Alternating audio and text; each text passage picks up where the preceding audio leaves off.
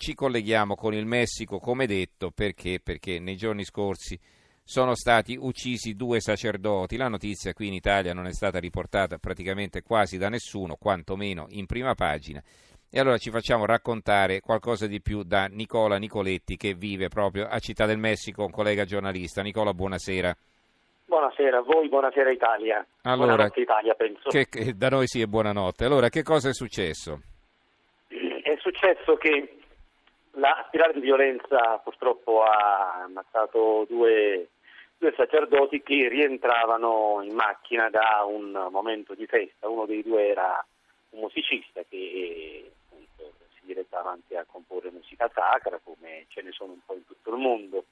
In America sapete no, c'è questa grande, grande filone della Christian Music, che è un fenomeno musicale di grande levatura anche eh, commerciale oltre che popolare. In Messico è seguita anche un po' da, da alcuni giovani preti, infatti i due sacerdoti erano abbastanza giovani, 37 e 39 anni, parliamo dello stato di, eh, del sud, di Guerrero, che è la zona eh, della costa del Pacifico, famosa per noi italiani perché è la, eh, Acapulco. Acapulco, no? certo. Esatto.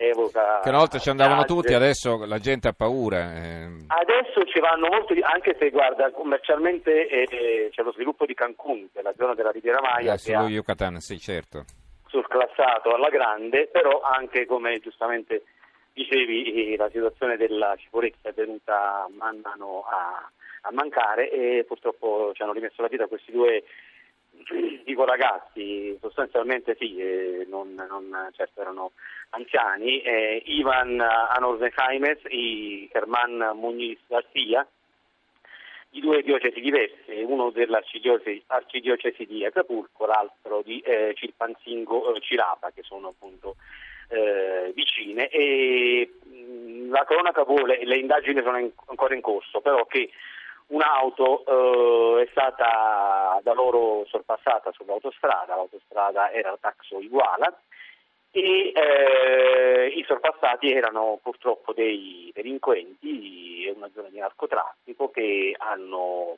mh, preso a pistolettate eh, l'autovettura, loro due sono morti sul colpo e altre due persone, due ragazze che erano a bordo, una era la sorella del sacerdote, l'altra era un'amica, sono, sono ferite, non sono in pericolo di vita, però sono eh, traumatizzato ovviamente dalla, dalla situazione. Mm-hmm. C'è da dire che viaggiare di notte in Messico è, è off limits, è, è pericoloso, è terra di nessuno e questo capita non solo a sud, al Guerrero, però a, in tutto il paese e questa è stata la prova provata di questa certo. situazione che vede ovviamente appunto, il decesso di due persone.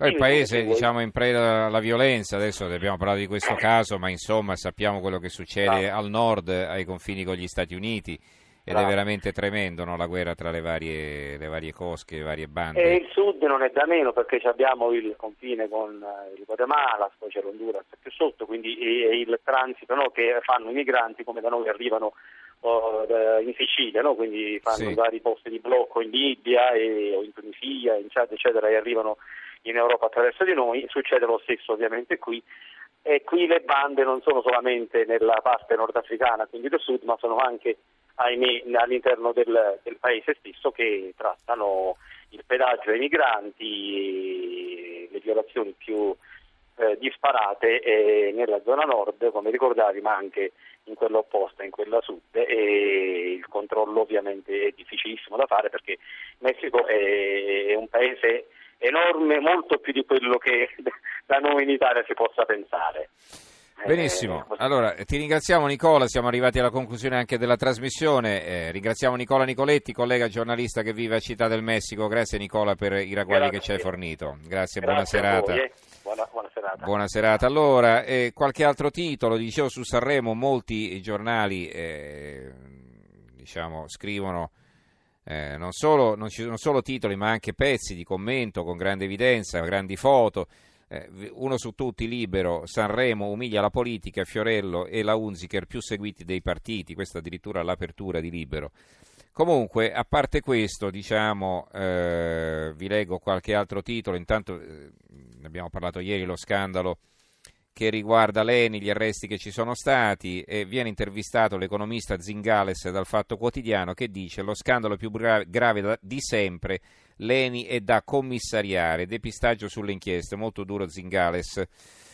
Ehm, poi abbiamo su Italia Oggi anche la CGL si converte alla TAV, sconfitta la FIOM, parte l'alta velocità ferroviaria tra Verona e Vicenza. Ecco, loro eh, su Italia Oggi spesso, met, pubblicano spesso delle tabelle con l'andamento delle vendite dei giornali.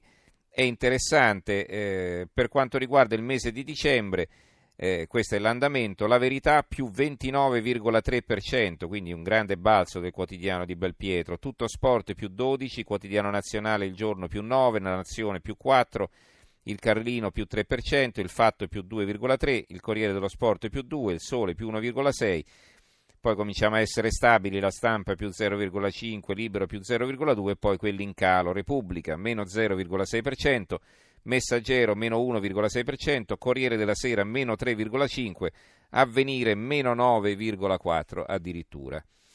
Allora, mm, tornando alla verità, che come abbiamo visto poi è il giornale che sta risalendo parecchio nelle vendite, eh, c'è questo titolo, Cerno si candida ma resta Repubblica, il condirettore in corsa con il PD non si dimette, pretende il paracadute della aspettativa.